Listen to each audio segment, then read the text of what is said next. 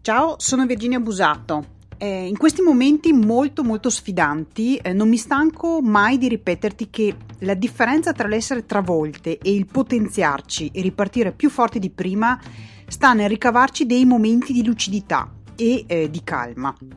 Io mi sono allenata molto per riuscirci in eh, situazioni molto diverse nella mia vita, però sono consapevole che per tante altre può non essere così facile. Ecco perché anche oggi sono qui a trasmetterti eh, delle informazioni utili per te in formato molto semplice o nel formato più semplice possibile, informazioni che possono essere importanti per la gestione del tuo presente.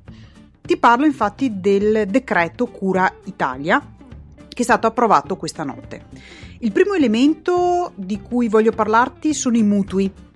I mutui, eh, i prestiti e i finanziamenti sono stati citati e le rate sono state sospese fino al 30 di settembre. I moduli specifici per fare richiesta eh, riguardo ai finanziamenti, mutui e prestiti saranno disponibili presso i siti eh, delle banche. In questo momento le banche si stanno attrezzando, li stanno preparando perché ovviamente questa è una novità mh, di questa notte. Quindi il mio consiglio è verifica eh, nei siti delle banche contatta i numeri verdi, potrebbe non essere disponibile in questo momento la modulistica, ma nei prossimi giorni sicuramente verrà fornita. Non c'è distinzione sulla situazione lavorativa di chi ha chiesto il prestito il mutuo, quindi a prescindere che tu sia un autonomo, un dipendente, un disoccupato, vale per tutti. Sospensione fino al 30 settembre delle rate. Per quanto riguarda l'Agenzia delle Entrate, eh, parliamo di rate col fisco da pagare, rateizzazioni, stralci, compresi tra l'8 marzo e il 31 maggio, questi sono sospesi eh, la rata che non viene pagata adesso deve essere saldata entro il 30 di giugno. Tieni presente che ad aprile ci sarà un altro incontro, un altro decreto del governo per valutare come sarà in quel momento la situazione, quindi è possibile che venga prorogata ancora, ma per quanto riguarda l'attuale decreto, il, um, la rata non pagata tra l'8 marzo e il 31 maggio dovrà essere saldata il, entro il 30 di giugno. Per quanto riguarda i lavoratori autonomi con partita IVA, che sono tanti in Italia, eh, possono chiedere indennità, una indennità di 600 euro una tantum, tutti coloro che hanno una partita IVA attiva al 23 febbraio. Hanno diritto a questi 600 euro di indennità e vale per gli autonomi, i professionisti, i cococò e gli stagionali.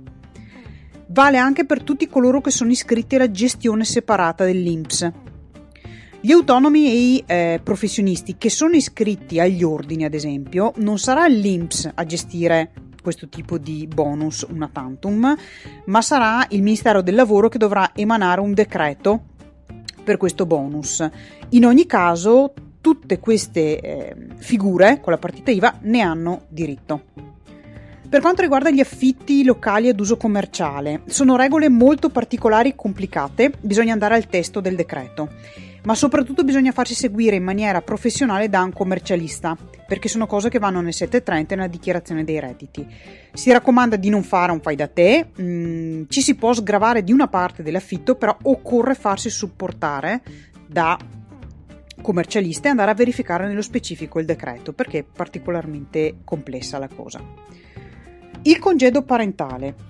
Eh, il congedo parentale può essere suddiviso tra i due genitori, non in contemporanea ma alternandosi, ha una durata di 15 giorni e vale per eh, i dipendenti del settore pubblico, del settore privato e anche per gli iscritti alle gestioni dell'INPS. Sono 15 giorni a decorrere dal 5 di marzo in avanti, cioè da quando praticamente l'emergenza è stata mh, dichiarata nazionale. Vale per chi ha dei bimbi fino ai 12 anni e prevede la retribuzione del 50% rispetto a quella ordinaria, ovvero ti vedrai uno stipendio eh, decurtato del 50% per quei 15 giorni lì, ma ehm, i versamenti eh, dei contributi figurativi sono a carico dello Stato, perciò non avrai un impatto sulla tua pensione futura. Sarà l'INPS a gestire questo e, Per chi però non è dipendente è un po' più complicato il conteggio. Si va a prendere un 365 della retribuzione annua o della giornata tipo per le varie categorie tipo artigiani, autonomi e si moltiplica per il numero dei giorni. Chi decide di continuare a lavorare e quindi non usa questo congedo può chiedere un voucher da 600 euro per ad esempio pagare la babysitter o chi si prende cura dei bambini. Per il personale sanitario c'è un voucher potenziato, diciamo, a 1000 euro, visti che a loro sono chiesti degli orari extra in questa fase. Come si ottiene questo voucher?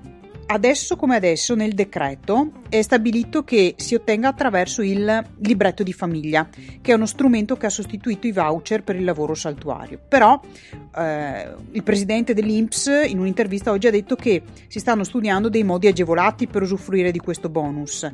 Mm, magari un borsellino virtuale attraverso un PIN e l'accesso telematico all'INPS, visto che anche gli uffici INPS sono chiusi per sicurezza in questo momento.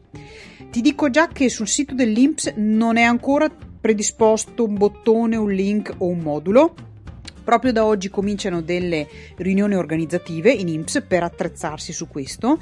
Tutte le richieste comunque verranno gestite attraverso il sito dell'INPS.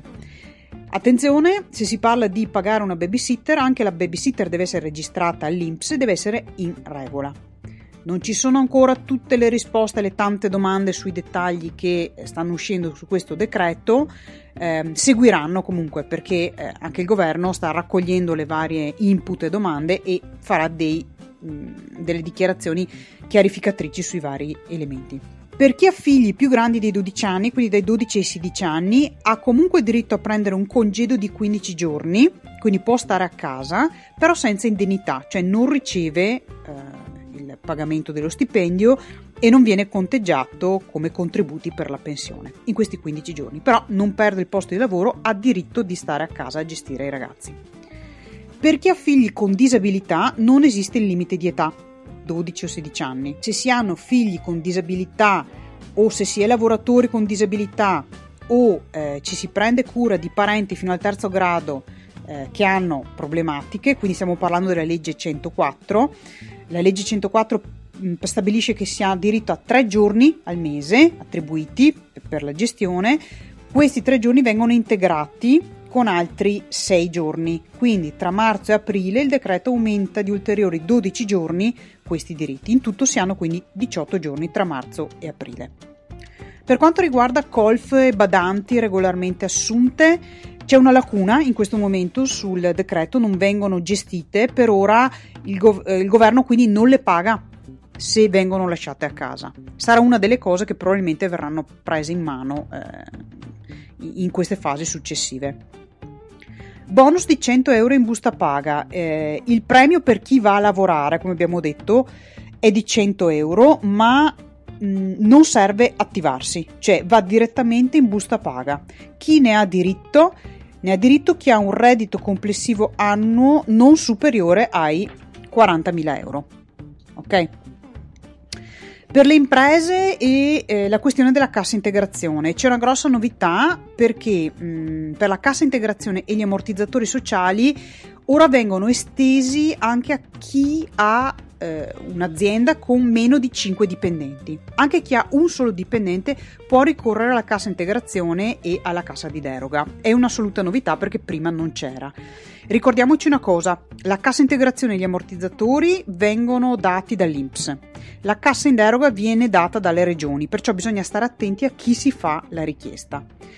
Per quanto si può chiederla? Per 9 settimane dal 23 febbraio fino al 31 agosto 2020. Per chi è iscritto ad altra cassa previdenziale rispetto all'INPS, può iscriversi al fondo per i redditi di ultima istanza per chiedere quel bonus di 600 euro una tantum, come eh, mm, viene chiesto appunto da chi è iscritto all'INPS.